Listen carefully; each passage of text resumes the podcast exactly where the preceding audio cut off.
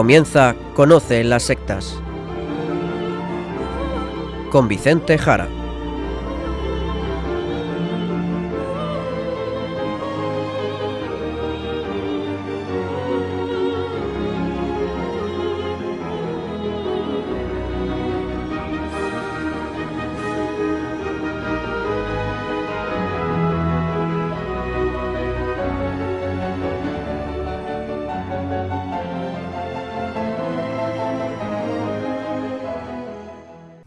Buenas tardes, queridos amigos de Radio María. Empieza ahora Conoce las sectas, el programa de sectarismo de Radio María España, dirigido y realizado por las RIES, la Red Iberoamericana de Estudio de las Sectas. Quien les habla y como encargado por la propia RIES para su dirección, Vicente Jara. Y también con todos ustedes, Izaskun Tapia Maiza. Izaskun, ¿cómo estamos? Muy buenas tardes a todos. Pues estoy muy bien, gracias a Dios. Muy bien, pues directamente nos vamos ya al sumario del programa de hoy.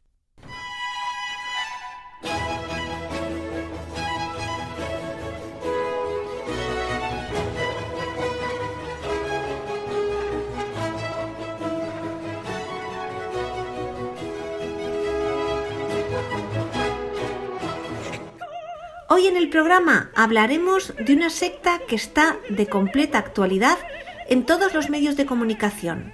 Nos referimos al grupo mexicano La Luz del Mundo.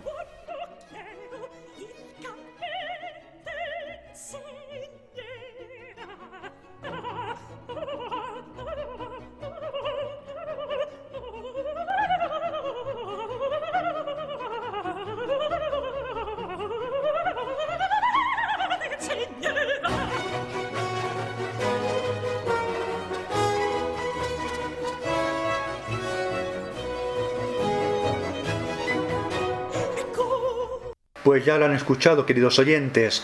Hoy hablaremos sobre un grupo mexicano que está de total actualidad. La Luz del Mundo. Se trata de un grupo, por lo tanto, de origen cristiano. Izaskun, ¿y por qué está de actualidad? Está de actualidad en el apartado de tribunales, como pasa con muchas de las noticias que contamos en Conoce las Sectas. En concreto, esta misma semana ha sido detenido en Los Ángeles, California, Estados Unidos, el líder de La Luz del Mundo, fundamentalmente por abusos sexuales y trata de personas. Y para que se hagan una idea de la magnitud del caso, la fianza inicial de 25 millones de dólares se aumentó en un solo día a 50 millones. Pero no les daré más detalles ahora, porque analizaremos toda la información disponible dentro de un momento. Efectivamente, Izaskun. Y es que la verdad, decirle a todos nuestros oyentes que para el programa de hoy queríamos hacer pues un repaso general a todas las noticias de estos últimos dos meses en torno al fenómeno sectario, ya que el padre Luis Santa María, que suele traernos la actualidad del tema, no había podido participar en los últimos programas. Y ya con todo esto, damos paso al Padre Luis para que nos lo explique. Buenas tardes, Padre Luis, en esta víspera ya de Pentecostés. Buenas tardes, Izaskun y Vicente, y un saludo a todos los que nos escuchan. Les contaré que, como acaba de decir Vicente, acordamos que dedicaríamos hoy Conoce las sectas de forma monográfica a las noticias. Y en esto estaba yo, preparándolas para contárselas, cuando ha sucedido esta detención y todo lo que ha traído consigo porque en nuestro mundo global ya nada nos queda lejano. Así es, Padre Luis. Nada nos queda lejano con la globalización, y menos cuando hablamos de una secta que está presente entre nosotros, aquí en España, y en la mayor parte de países en los que nos escuchan, fuera de España, gracias a Internet. Así que no se trata de un fenómeno puramente mexicano. Vamos a ver, sin ir más lejos, siguiendo lo concreto, ¿Dónde se encuentra el grupo La Luz del Mundo en España, Padre Luis? Porque seguro que en aquel análisis de la situación que presentaste hace unos años en la Conferencia Episcopal Española, también entraba este grupo. Por supuesto que entraba. La luz del mundo está en España, en concreto en 2014, que es cuando hice este estudio exhaustivo sobre la presencia y la actividad de las sectas en nuestro país, me encontré con que la luz del mundo tiene su sede más importante en nuestro país en Getafe, en la provincia de Madrid, y otras sedes, eh, otros centros, capillas, al menos en Barcelona, San Andrés de la Barca, también en la provincia de Barcelona, Reus en Tarragona, Murcia capital, Puerto de Sagunto en Valencia, Arcantarilla y Bullas en la provincia de Murcia, Ibiza en las Islas Baleares y Badajoz. Además, sus coros integran la llamada Casa Cultural Berea Europa, un elemento importante de proselitismo a través de la música. Por eso vamos a dedicarle a este grupo ciertamente controvertido nuestro programa Conoce las sectas de hoy, Padre Luis. ¿Qué nos vas a contar? Pues mira, Izaskun, para analizar este hecho y como nos gusta hacer en este programa, ir más allá de lo informativo y analizar a fondo de qué grupo estamos hablando, mm, de sus creencias, de sus actividades, de su influencia, hoy contamos en Conoce las sectas con un invitado de excepción. Como se trata de una secta nacida en México e implantada con fuerza allí, tenemos con nosotros a un compañero de la RIES, de la Red Iberoamericana de Estudio de las Sectas, que nunca nos había acompañado antes en las ondas. Se trata del padre Jorge Luis Zarazúa Campa, superior de los Apóstoles de la Palabra, movimiento eclesial fundado por el padre Flaviano Matuli, fallecido justo hace un año por estos días y que también formó parte de la RIES. Así que buenas tardes desde España, Padre Jorge Luis, bienvenido y gracias por estar hoy con nosotros entre tus muchas ocupaciones. Un saludo afectuoso desde Ciudad de México para el auditorio de Radio María. Un saludo cordial, Vicente Jara, y también para ti, Isaskun Tapia. Y un abrazo a mi hermano en el sacerdocio, el Padre Luis Santa María. Que Dios los bendiga siempre. Lo primero de todo y sin más rodeos, ¿qué es lo que ha pasado el martes pasado, 4 de junio, y que ha revolucionado el panorama socio-religioso de México, aunque es algo que ha sucedido en los Estados Unidos. Este martes 4 de junio fue arrestado en el aeropuerto de Los Ángeles Nazón Joaquín García, líder del grupo religioso de origen mexicano La Luz del Mundo. Se trata sin duda de un hecho sin precedentes en la historia reciente, que el líder mundial de un grupo religioso pues viva este tipo de experiencias. En concreto, ¿de qué se acusa a Nasón Joaquín García? Nasón Joaquín García, junto con algunos otros integrantes de su grupo religioso, están acusados de por lo menos 26 delitos cometidos durante un periodo aproximadamente de cuatro años, eh, particularmente entre el 2015 y 2018.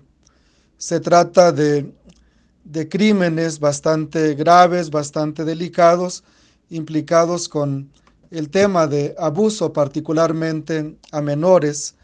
Se le acusa junto a otras personas de tráfico de personas, producción de pornografía infantil, la posible violación de una menor y otros delitos igualmente graves. Esto según lo ha revelado el Departamento Estatal de Justicia del estado norteamericano de California. Se trata sin duda de algo bastante grave y pues esperemos que este, esta investigación que, que realizaron importantes organismos de Estados Unidos pues pueda llevarse a feliz término. ¿Se trata de una novedad en lo que respecta a este grupo tan importante en México o era algo previsible? Quiero decir, porque a veces hay noticias, acusaciones, rumores, los exadeptos dicen, los críticos, los estudiosos. Eh, ¿Os ha sorprendido esta detención? Lo interesante de todo esto es que el, papá de Nazón Joaquín García, el señor Samuel Joaquín Flores, fallecido el 8 de diciembre de 2014, también fue acusado en México de crímenes bastante similares pero pues no se llegó a ninguna resolución de parte de las autoridades en, México. Fue ampliamente documentado, hubo importantes programas de televisión, libros, incluso en ediciones Apóstoles de la Palabra tratamos también ampliamente este tema. Es muy lamentable que al parecer eh, Joaquín García pues siguió un patrón establecido por su padre el anterior líder supremo de la, del grupo La Luz del Mundo. Ajá. Eh, vamos ahora a lo más importante, Padre Jorge. ¿Qué es la Luz del Mundo? ¿Es una iglesia evangélica? ¿Es una secta? ¿Es una asociación de tipo espiritual? ¿Es un movimiento político? ¿Qué es? La Luz del Mundo es un grupo religioso bastante peculiar en México y seguramente en el mundo, porque conjuga elementos bastante particulares. Por ejemplo, es una iglesia de corte evangélico pentecostal, tiene características de, de un grupo sectario, incluso se ha determinado algunas características como de un grupo destructivo. Hace tiempo estuvo en, la, en polémica porque algunos feligreses de la luz del mundo declararon que ellos estarían dispuestos a suicidarse, a quitarse la vida, si su líder religioso en ese tiempo, Samuel Joaquín Flores, se los pedía. Entonces fue un tema bastante polémico. Al mismo tiempo es un grupo relacionado con militares y con partidos políticos en, en México. Durante mucho tiempo ejercieron lo que se llama un voto corporativo en favor del entonces partido gobernante PRI, Partido de la Revolución Institucional. Entonces ha sido un caso de estudio bastante interesante para los sociólogos, para todos aquellos que estudiamos el tema religioso. De hecho, Padre Jorge, aquí en España ha habido una rápida reacción de los protestantes que han aclarado que la luz del mundo no es una iglesia evangélica. Lo ha hecho en concreto la Alianza Evangélica Española en su portal Protestante Digital, respondiendo así a los titulares de importantes medios de comunicación de nuestro país que llamaban a este grupo Iglesia Evangélica, algo que agradecemos desde aquí esta aclaración a la Alianza Evangélica Española. Mm, hablabas hace un momento de los estudiosos del fenómeno religioso en México.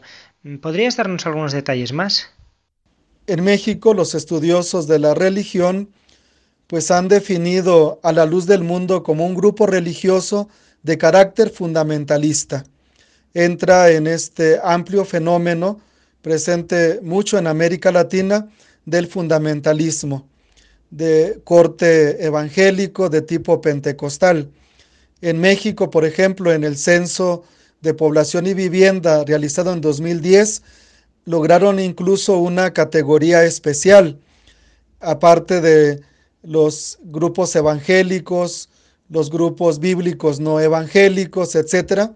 Los encuestadores, el INEGI, como se le llama en México, pues determinaron como una categoría especial para la luz del mundo ellos siempre han expresado que tienen por lo menos un millón de feligreses en México. A veces hablan de dos millones en México y tres millones fuera del país. Ellos hablan de una membresía eh, superior a los cinco millones de feligreses. Sin embargo, en el Censo de Población y Vivienda del año 2010 se evidenció que por lo menos en México, era un grupo bastante reducido, de unos 83 mil integrantes. También se le ha definido como un grupo que ejerce un firme control sobre cada uno de sus integrantes, que tienen una ideología puritana en lo sexual, tradicionalista y también algo machista.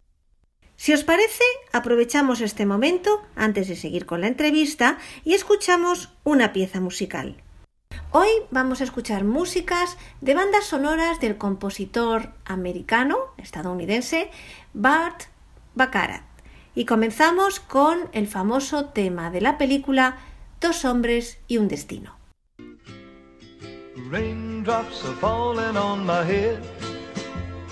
And just like the guy's feet are too big for his bed, nothing seems to fit.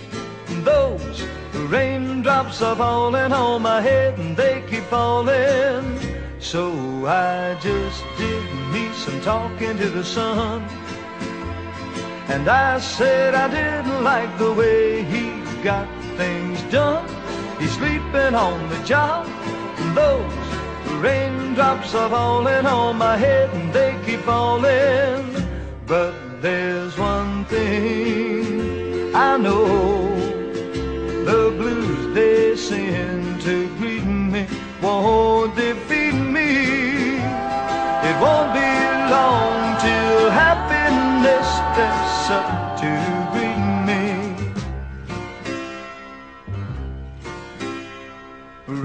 Raindrops keep falling on my head, but that doesn't mean my eyes will soon be turning red. The cry is not for me, cause I'm never gonna stop the rain by complaining because I'm free. Nothing's worrying me.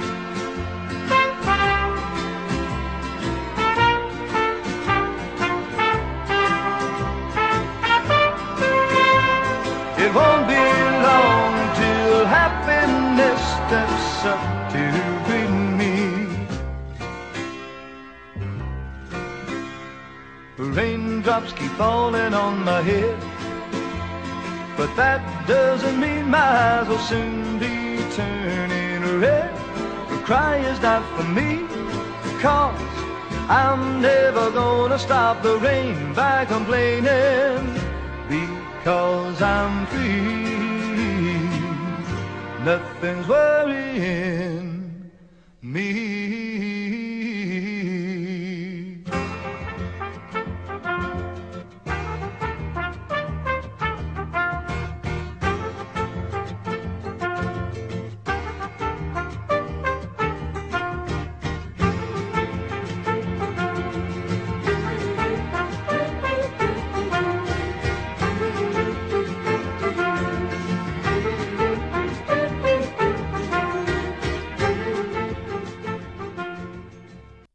Continuamos en el programa Conoce las sectas en Radio María y en concreto abordando el grupo denominado La Luz del Mundo, analizado por el padre Jorge Luis Zarazua, entrevistado por el padre Luis Santamaría. Adelante, padre Luis.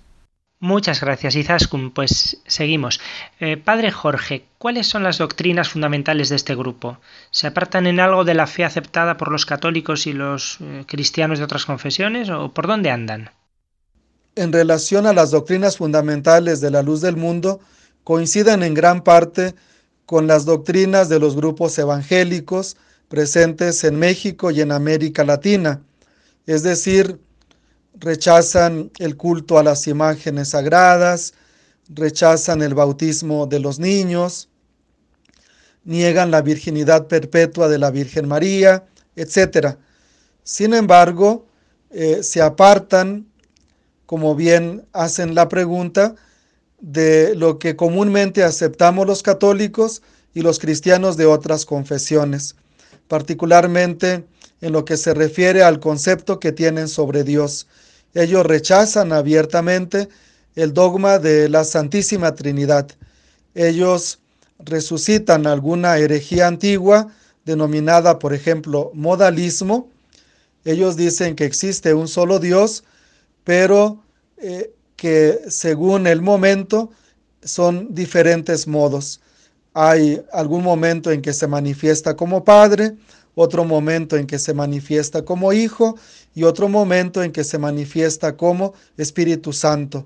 Pero se trataría de un solo Dios en una sola persona. En otros ámbitos también se apartan de algunos elementos propios de la, de la tradición cristiana, no aceptan el bautismo trinitario al rechazar el dogma de la Santísima Trinidad, pues ellos bautizan en el nombre de Jesús. Interpretan mal algunos pasajes, particularmente de Hechos de los Apóstoles, particularmente Hechos capítulo 2, versículos 38 y 39, donde pareciera que San Pedro indica que hay que bautizarse en el nombre del Señor Jesús. Rechazan la fórmula bautismal clásica aceptada por la mayoría de las confesiones cristianas. Queda claro entonces que no son cristianos, mm, realmente. Sin embargo, ya desde su mismo nombre mm, está clara también una autoconciencia mesiánica, no sé si exclusivista, fundamentalista, la luz del mundo. Por otra parte, ellos se consideran a sí mismos como la restauración de la iglesia primitiva. Se trataría de que la iglesia fundada por Jesucristo fracasó en el siglo I y a través de Aarón Joaquín, fundador de este grupo religioso, en 1926, pues se habría restaurado la iglesia primitiva. Por eso se presentan como la iglesia, la luz del mundo, columna y apoyo de la verdad. Eh, citan en este caso la primera carta de San Pablo a Timoteo, capítulo 3, versículo 15. Por lo que percibimos desde aquí, eh, se trata de un movimiento muy controvertido en sus prácticas. ¿Cuáles podrías destacar, Padre Jorge? Efectivamente, se trata de un movimiento religioso bastante controvertido en México. Por ejemplo, ellos quieren caracterizarse, en el caso femenino, por una forma particular de vestirse. Las adherentes a la luz del mundo, pues tratan de vestir de una manera bastante puritana, con vestidos eh, hasta los tobillos. Eh, también tratan de caracterizarse por utilizar un tipo de velo.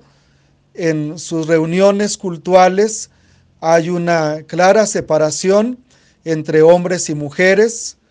Tienen un culto bastante emotivo de tipo pentecostal. A cierto momento de la oración pareciera como de que manera espontánea, eh, tanto hombres y mujeres se inclinan, se arrodillan y empiezan a, a llorar y de pronto después de algunos minutos de, de llanto, pues cambian completamente de estado de ánimo, están construyendo también templos bastante llamativos en la amplia geografía mexicana. Ellos pues tienen una sede mundial en la ciudad de Guadalajara, en el estado mexicano de Jalisco, que consideran como el templo más grande de América Latina. Le hacen una comparación con la Basílica de Nuestra Señora de Guadalupe en Ciudad de México, pero están tratando de tener una mayor visibilidad. Están construyendo templos bastante eh, elocuentes, bastante llamativos en enclaves de fácil visibilidad para los transeúntes, para las personas que conducen un automóvil. También adquieren grandes extensiones de terreno para construir colonias donde habitan solamente adherentes de la luz del mundo. Empezaron esta experiencia en la ciudad de Guadalajara, en Jalisco, en la República Mexicana, en lo que se llama la colonia Hermosa Provincia, donde está la sede mundial de la luz del mundo. Hay otras prácticas bastante llamativas también, aunque iniciaron como un grupo donde entraban personas con baja escolaridad, han querido a partir del liderazgo de Samuel Joaquín Flores, quien asumió el liderazgo de este grupo en 1964, a la muerte de su padre, Aarón Joaquín, pues ha querido aumentar la escolaridad de todos ellos, de obtener hasta títulos universitarios, de abrir escuelas, incluso universidades. Tratan de, tener una mayor visibilidad, tienen una relación muy amplia con los políticos mexicanos, esto se evidenció recientemente en un homenaje que se le rindió en el Palacio de Bellas Artes en Ciudad de México, algo bastante polémico, bastante controvertido. Y otra cosa de la que no hemos hablado, ¿qué fiestas religiosas, qué liturgia, qué celebraciones principales tiene la luz del mundo? Tienen importantes fechas como el 14 de febrero, la fecha de nacimiento de Samuel Joaquín también el 14 de agosto, la fecha del nacimiento del líder fundador de este grupo, el señor Aarón Joaquín, y también han celebrado recientemente la fecha de cumpleaños de Naasón Joaquín García. Son momentos de encuentro, vienen personas de diferentes partes de la República Mexicana a Guadalajara, vienen de otros países, dan un culto bastante controvertido a sus líderes religiosos, le consideran el apóstol de Jesucristo. En sus himnarios, donde vienen los cantos que, que forman parte del elemento cultural de la luz del mundo, a veces hay referencias que en la escritura se atribuyen a nuestro Señor Jesucristo, pero atribuidas sea a Aarón Joaquín, sea a Samuel Joaquín y ahora a Nazón Joaquín García, como si se le diera un culto semejante al que se le da a Jesucristo, a sus líderes religiosos. Hace unos años, Padre Jorge, escribiste un artículo muy bueno en el portal Aleteia, donde colaboramos la gente de las Ríes, eh, y en él explicabas cómo es el trato a la mujer dentro de la luz del mundo. Antes has hecho algunas referencias a ese talante que no sé si podríamos considerar machista o simplemente es una etiqueta. ¿Podrías hablarnos de esto? En el caso del papel que tiene la mujer en la luz del mundo, es importante destacar que pues hay lo que en México se llama machismo. Es un grupo marcadamente machista. La mujer no puede ejercer el cargo de pastor, no puede hablar en el púlpito, debe vestir siempre de rigurosa falda larga hasta los tobillos, utilizar el cabello largo hasta los hombros o, más abajo, emplear especialmente en el culto un velo para cubrirse la cabeza. Entonces se trata de, de algunas prácticas bastante peculiares. Para las mujeres adherentes a la luz del mundo está prohibido el uso del pantalón, ellos consideran que es maldición que una mujer use ropa de hombre, así como que el varón use ropa de mujer. No llevan maquillaje y también tratan de evitar el uso de joyas para el adorno del cuerpo. Claro, aquellos, aquellas mujeres más cercanas al círculo del, líder religioso, pues sí tienen aparte sus, sus concesiones. Eh, algo que ya decía hace un momento que caracteriza a las adherentes de la luz del mundo, pues es esta forma peculiar de vestir. Ellas piensan que, y los líderes religiosos sostienen que la mujer no debe ser fuente de tentación para el varón. Por eso en los actos de culto, las mujeres se sientan en la nave derecha del templo para no distraer a los varones pareciera que, según algunos de sus escritos, solamente el varón haya sido creado a imagen y semejanza de Dios. Por lo menos es una interpretación muy peculiar propia de este grupo de Génesis capítulo 1, versículo 26. Entonces esta forma peculiar de vestir es una forma de manifestar esta inferioridad propia de la mujer y al mismo tiempo un signo de humildad de las mujeres frente a los varones y también sirve para ellas como una forma de preservarse del mundo profano. Sin embargo, conviene destacar que en otros ámbitos la mujer tiene una importante participación, por ejemplo, en orden a la vivencia de la fe, es muy amplia eh, bastante determinante la participación mayoritaria de, de la mujer. Hay también un importante rol al interior de la familia y también en las prácticas de proselitismo religioso. Entonces, pero siempre bajo la suprema autoridad de los varones. Ah, pues eso que nos cuentas es muy interesante. Por un lado, las mujeres no cuentan en la secta, pero por otro, sin ellas no podría sostenerse. En este caso, hablando del papel de la mujer en la luz del mundo en orden al proselitismo, pues tienen una jerarquía bastante bien delimitada. Destaca, por ejemplo, lo que ellos llaman diaconisas. Son mujeres elegidas de entre las esposas de los dirigentes más importantes de la luz del mundo. Ellos tienen, estas diaconisas tienen autoridad sobre la población femenina, pero no sobre los varones. Después hay otro sector a quien llaman las encargadas, que colaboran ampliamente en el trabajo comunitario. Su papel determinante es mantener el orden, vigilan la conducta de las demás mujeres. el papel que se les asigna es ser confidentes, consejeras, orientadoras. Coordinan las obras de proselitismo religioso, las obras de actividad social, los servicios comunitarios, por ejemplo, en hospitales, escuelas, bibliotecas, albergues, etc. También tienen el apoyo de auxiliares.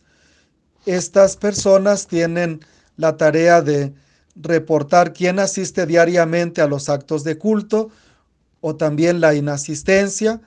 Conviene destacar que entre de una de las prácticas peculiares es que muy temprano, a las 5 de la mañana, tiempo de México, pues deben reunirse para actos cultuales y también lo mismo a lo largo de, del día. Por eso procuran tener este tipo de colonias este tipo de asentamientos residenciales exclusivamente para adherentes de la luz del mundo. Retomando el papel de las auxiliares, pues su obligación es reportar a las autoridades correspondientes cualquier anomalía que detecten, para que estos tomen las medidas pertinentes. También existen lo que se llaman las obreras evangelistas. Ellas deben ser casadas también y realizan también una actividad eh, de proselitismo religioso. En lo que se refiere a las solteras, las jóvenes entre 17 y 20 años pueden salir a misionar, a realizar actos de proselitismo, pero siempre bajo la supervisión de un matrimonio. Si tienen más de 20 años y no se han casado, no pueden participar en la obra de proselitismo religioso pueden participar en el coro, colaborar en la construcción de templos, en obras de protección social y en otras obras de beneficencia al interior de la comunidad. La verdad es que por lo que nos dices, Padre Jorge, hay una preocupación casi obsesiva en lo referente a la mujer en este grupo. Por eso resulta más sorprendente aún conocer las acusaciones a su líder, al que hemos podido ver ya en algunas fotografías sentado ante el Tribunal de California. Recordémoslo, tema de abusos sexuales, trata de personas, posible violación de una menor. No sé si crees necesario hacer alguna otra observación en torno a la mujer en, en esta secta. Algo que conviene destacar también, sobre todo en lo que se refiere al papel de la mujer dentro de la luz del mundo, es que lo mismo que pasa para cualquier feligrés de la luz del mundo, para la mujer particularmente está prohibido el consumo de alcohol, tabaco y drogas, asistir al cine, participar en bailes y lo que llaman ellos fiestas mundanas. No se les permite el uso de un lenguaje obsceno, se les aconseja no perder el tiempo, esto significa que no deben ver televisión, no escuchar música profana, es decir, no escuchar música no religiosa, no emplear su tiempo en chismes, en el ocio o en cosas que les lleven a la vanidad. Este tipo de restricciones pues son mucho más fuertes para las mujeres, porque a ellas se les considera objeto de deseo carnal. El noviazgo está muy regulado por los las disposiciones al interior de la luz del mundo. Por ejemplo, para que un varón, un joven, corteje a las solteras, deben solicitar y recibir el permiso de las encargadas.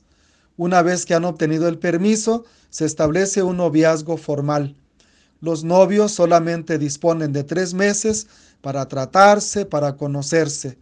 Después de esto, la encargada interviene ante los padres de los novios para que aprueben la boda y los preparativos se, se realizan y no, no debe sobrepasar más allá de los seis meses. Los novios, para que puedan casarse en el templo, vestir de blanco, se realiza una investigación que garantice que hayan llevado una vida de continencia, no, un noviazgo sin mancha, eh, algo importante también, el matrimonio solamente está permitido entre los adherentes del grupo de la luz del mundo. Según sus normas, no se recomienda el matrimonio con los gentiles. Así, utilizando una expresión bíblica, ellos denominan a los que no pertenecen al grupo religioso la luz del mundo. Al interior del matrimonio y la familia, como ya decía, la mujer tiene un papel pasivo. Le corresponde al varón, al hombre, llevar la dirección del hogar, tomar las decisiones que afectan a la familia.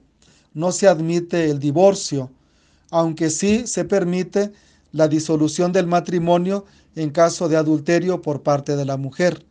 Si un varón es infiel, la mujer debe vivir con él y no se le permite la separación. Si la mujer solicita la disolución del matrimonio, las autoridades de la Iglesia La Luz del Mundo bloquean esta iniciativa o le dan muchas largas al asunto hasta que la mujer sencillamente desiste de su petición. Vamos a escuchar ahora otro tema compuesto por Bart Baccarat.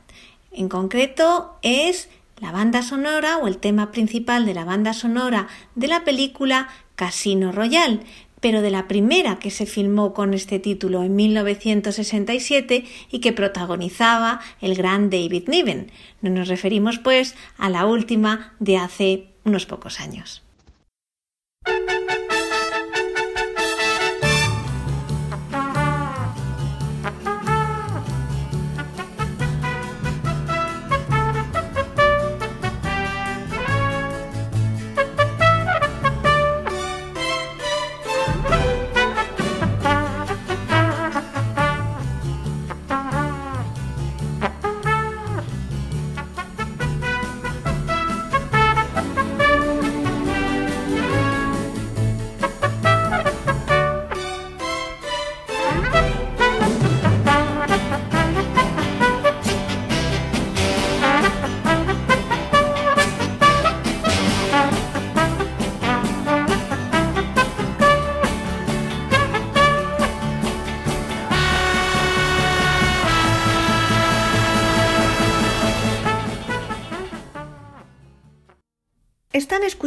Conoce las sectas, el programa sobre sectarismo de Radio María, dedicado hoy a la secta mexicana La Luz del Mundo, que nos la está explicando el padre Jorge Luis Zarazua, miembro de las Ríes. Padre Luis, sigue con esta interesante entrevista. Perfecto, Izaskun, gracias. Eh, padre Jorge, más allá de sus doctrinas, ritos, normativa interna, papel de la mujer, otro elemento por el que es señalada la luz del mundo es su influencia política en México. ¿Es cierta o se trata de noticias sensacionalistas? ¿Hasta dónde llega el poder de la luz del mundo? ¿Podrías ponernos algún ejemplo? En el caso de la influencia política que ha ejercido la luz del mundo es bastante interesante en la historia del siglo XX en México, hubo en los años 20 el intento del gobierno de crear una iglesia nacional. De hecho, hubo dos intentos. Una iglesia que se denominaba la iglesia del patriarca Pérez, un ex sacerdote católico al que se le encomendó como iniciar una iglesia católica mexicana separada de la Santa Sede, sin vinculación con el Papa. Pero al mismo tiempo eh, se promovió eh, con Aarón Joaquín, el fundador de la Luz del Mundo, como algo diferente, ¿no? Un, grupo nacionalista muy unido al gobierno, al, régimen, al, partido. Entonces, eh, la Luz del Mundo recibió un fuerte apoyo del partido gobernante, de militares. Eh, Aarón Joaquín, el fundador de la Luz del Mundo, fue militar, fue eh, muy conocido de, de generales muy importantes del ejército mexicano y entonces han tenido un peso específico en el mundo de la política. Han logrado tener senadores, diputados eh, en, en diferentes momentos Actualmente tienen varios diputados y, senadores en, importantes este, lugares en los congresos estatales, en el Congreso Federal. Eh, durante los eventos más importantes de la luz del mundo, nunca faltan eh, los más importantes políticos mexicanos. Esto les ha garantizado a ellos obtener pues ciertos beneficios por esta, esta vinculación con el poder político. Ellos, por ejemplo, han establecido este tipo de colonias donde viven preferentemente adherentes de la luz del mundo y fácilmente obtienen pues que se les proporcione eh, el servicio de electricidad, de agua potable, los servicios, los servicios básicos. Al mismo tiempo, pues como grupo religioso se han comprometido a lo que se llama el voto corporativo. No todos, por lo menos hasta fechas muy recientes, todos los adherentes de la luz del mundo tenían la obligación de votar por el Partido Revolucionario Institucional con el que tienen fuertes vínculos. Actualmente tienen también una importante vinculación con el actual partido gobernante, Morena, Movimiento de Regeneración Nacional, conformado por expriistas y también eh, este, personas que han salido de otros partidos políticos como el Partido de la Revolución Democrática. O sea, mantiene siempre esta vinculación con el ejército, con, con la, política. Eh, recientemente se le hizo un homenaje a Nazón Joaquín García en la sede del Palacio de Bellas Artes, uno de los recintos culturales más importantes de México, construido por el presidente Porfirio Díaz para celebrar los 100 años de la independencia de México hacia 1910, inaugurado en las fiestas de la independencia, pues fue un tema bastante polémico y controvertido, aún más en estos días en que ha sido detenido Nazón Joaquín García, pues se cuestiona mucho al gobierno mexicano, especialmente a las autoridades culturales, pues este permiso, esta posibilidad de que se le diera un homenaje a este líder religioso. Hay pues esta vinculación bastante fuerte con el, con el poder político en México, e, esta cercanía con los, los, personajes más importantes de la, de la política mexicana, incluidos los presidentes de la República emanados del Partido de la Revolución de eh, Partido Revolucionario Institucional. Y continúa esta vinculación con Morena, que pues la mayoría son expriistas, experredistas, ¿no? El PRD fue un, un, partido también que surgió como una separación, una escisión del PRI. La luz del mundo está en otros países iberoamericanos, incluida España, donde tiene al menos una decena de sedes, como decíamos al principio del programa, y se mueve también a nivel europeo con sus coros llamados Berea. Como nos contaste antes, no se trata de evangélicos, sino de una secta que se aparta de la doctrina cristiana básica. ¿Qué consejos podrías darnos a los católicos a la hora de dialogar con ellos? ¿Alguna pista concreta para poder ayudarles? Sí, la luz del mundo ha tenido esta política de extenderse a nivel mundial empezó eh, a partir de 1964, cuando Samuel Joaquín Flores asumió el liderazgo a la muerte de su padre y ha tenido pues un crecimiento o una expansión más amplia a partir de, del liderazgo asumido por Naasón Joaquín García. Eh, a la muerte de Samuel estaban presentes en 50 países, ahora afirman estar en 58 naciones, eh, en algunos países de Iberoamérica, eh, el, Salvador particularmente, en otros países han tenido pues cierto crecimiento, aunque nunca al nivel que ellos reportan. ¿no? Hace años ya reportaban más de 3 millones en, países fuera de México. Eh, pero lo que sí es que tienen esta intención de construir sedes de templos eh, bastante ostentosos en, las capitales de los países, en los lugares más visibles, como para hablar de un crecimiento exponencial de ellos. Ellos hablan de un crecimiento eh, bastante, bastante peculiar, ¿no? De que cada tres meses por lo menos 50 mil nuevos adherentes se bautizan, ¿no? Cada, cada tres meses. Entonces, ¿cómo dialogar con ellos? Es algo bastante complejo. Eh, por su fundamentalismo, no son muy abiertos al diálogo. Puede haber este, debates, puede haber discusiones bastante complejas con ellos. Eh, por su escasa formación teológica, pues a veces no comprenden, por ejemplo, el misterio de la Trinidad como, como lo presenta la Iglesia, el catecismo de la, de la Iglesia Católica. A veces hacen como cierta burla de algunos dogmas de, de la Iglesia, como el de la Trinidad. Ellos piensan que creemos un, en un Dios que tiene como tres cabezas, o sea, es bastante complejo. Lo que sí es importante, pues capacitarse, conocer los fundamentos bíblicos de lo que creemos, eh, para poder entablar pues cierto diálogo con ellos. Eh, ellos pues están en esta expansión, en este crecimiento, motivado por, por su líder religioso que ha querido dar un, un mayor, muy, un mayor impulso.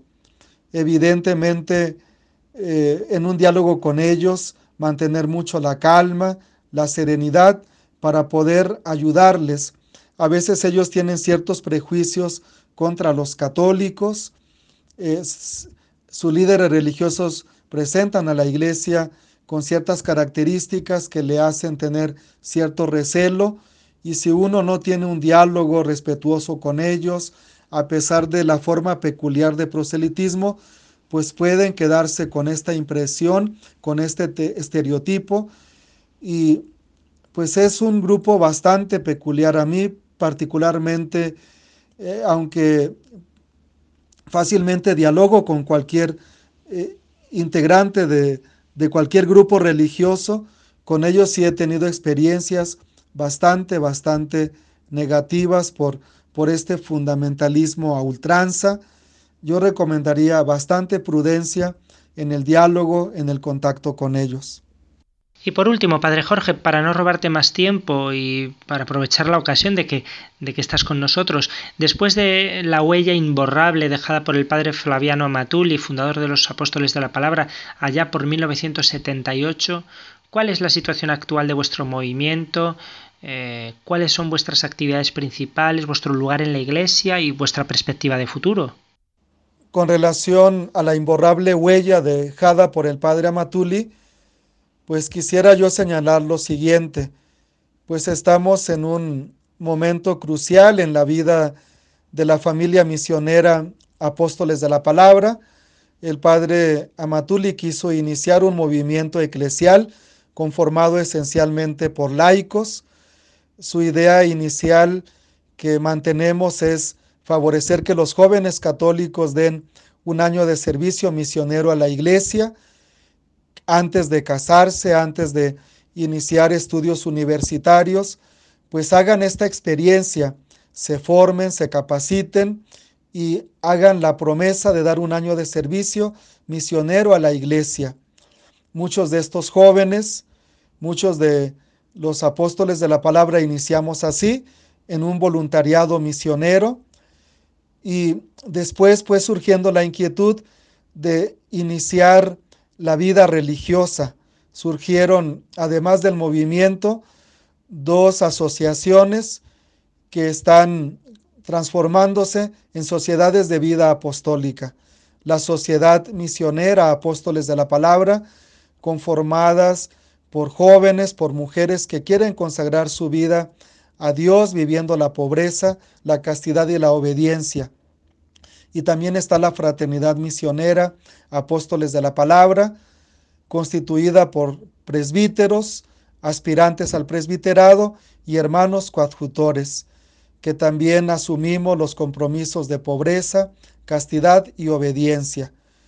Eh, estamos en un momento fundamental, queremos continuar con los planes y proyectos que dejó nuestro Padre Fundador, este primero de junio eh, celebramos el primer aniversario del fallecimiento del Padre. Este 5 de junio, pues celebramos, conmemoramos que recibió cristiana sepultura en la Catedral de San Andrés Tuxtla, Veracruz, en el estado mexicano de Veracruz. Entonces estamos en un momento bastante, bastante importante. Tenemos retos, tenemos desafíos que queremos, que queremos afrontar en esta continuidad con el carisma, con el proyecto del Padre Amatuli.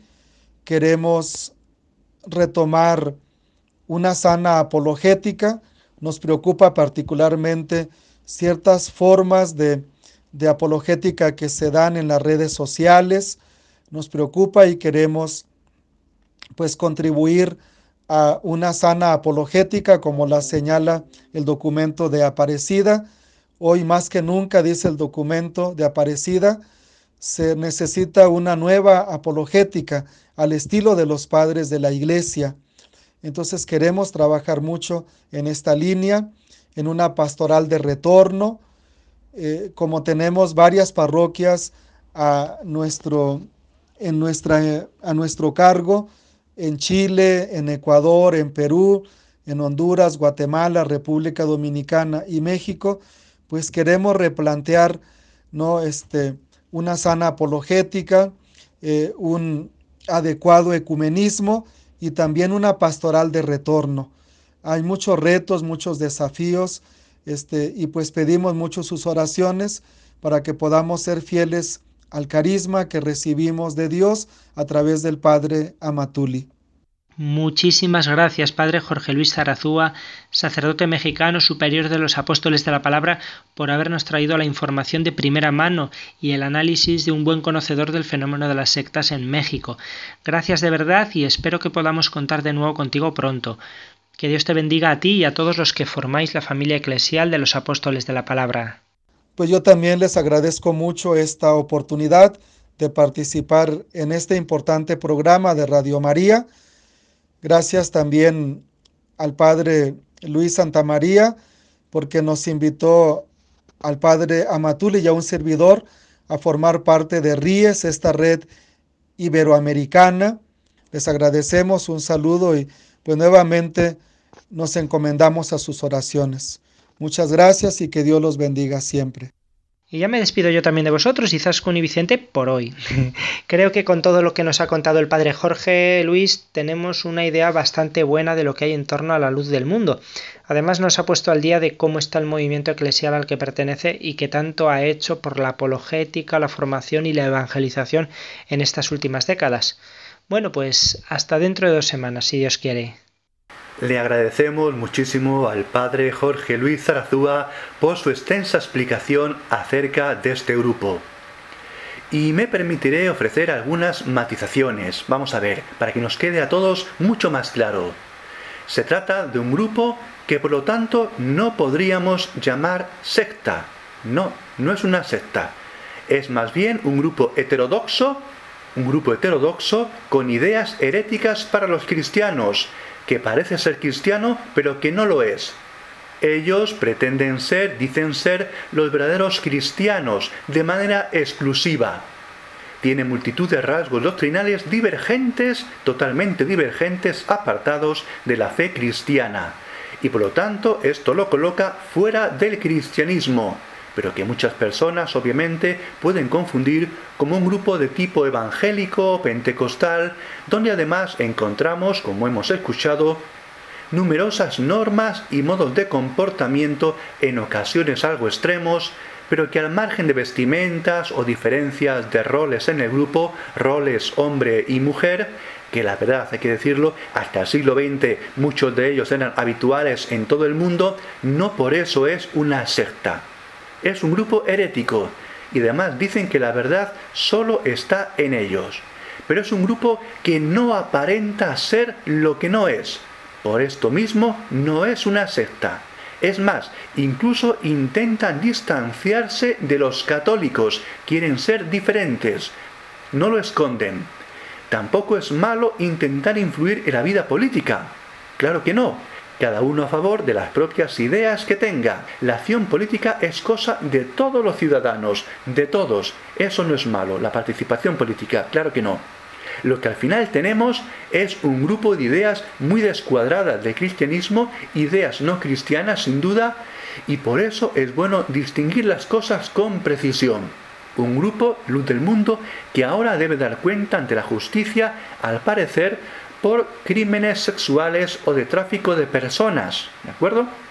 Y ya iremos viendo lo que va saliendo de todo este proceso de investigación. Y al final ya nos despedimos agradeciendo por lo tanto al padre Jorge Luis Zarazúa y al padre Luis Santa María por esta amplia exposición y ya nos despedimos de todos ustedes, queridos oyentes. Hasta el próximo programa, si Dios quiere, aquí en Conoce las Sectas. Escuchamos ahora el tema South America Gateway, también de Bat Bacara. Y ya en el final, como siempre, les recuerdo nuestro correo electrónico y las tres páginas web. El correo electrónico es conoce las sectas La web de la RIES, la Red Iberoamericana de Estudio de las Sectas, es www.ries-sectas.tk, donde podrán suscribirse al boletín semanal de manera gratuita. La dirección del blog de la RIES es www.info-ries.blogspot.com. También pueden leernos dentro del portal de noticias religiosas de Infocatólica, cuya web es www.infocatólica.com. Y si alguno de ustedes, queridos radioyentes, desea alguno de los programas de Conocer las Sectas, para ustedes mismos, para un familiar, para un amigo, como un regalo, ante una necesidad de un tema aquí tratado, por la razón que sea, pueden llamar al teléfono 91 822 80 10. Lo repito, 91 822 80 10. Muchas gracias y buenas noches de parte de todo el equipo, está compuesto por Vicente Jara, Luis Santamaría y quien les habla, Izaskun Tapia Maiza. Hasta dentro de dos semanas, si Dios quiere.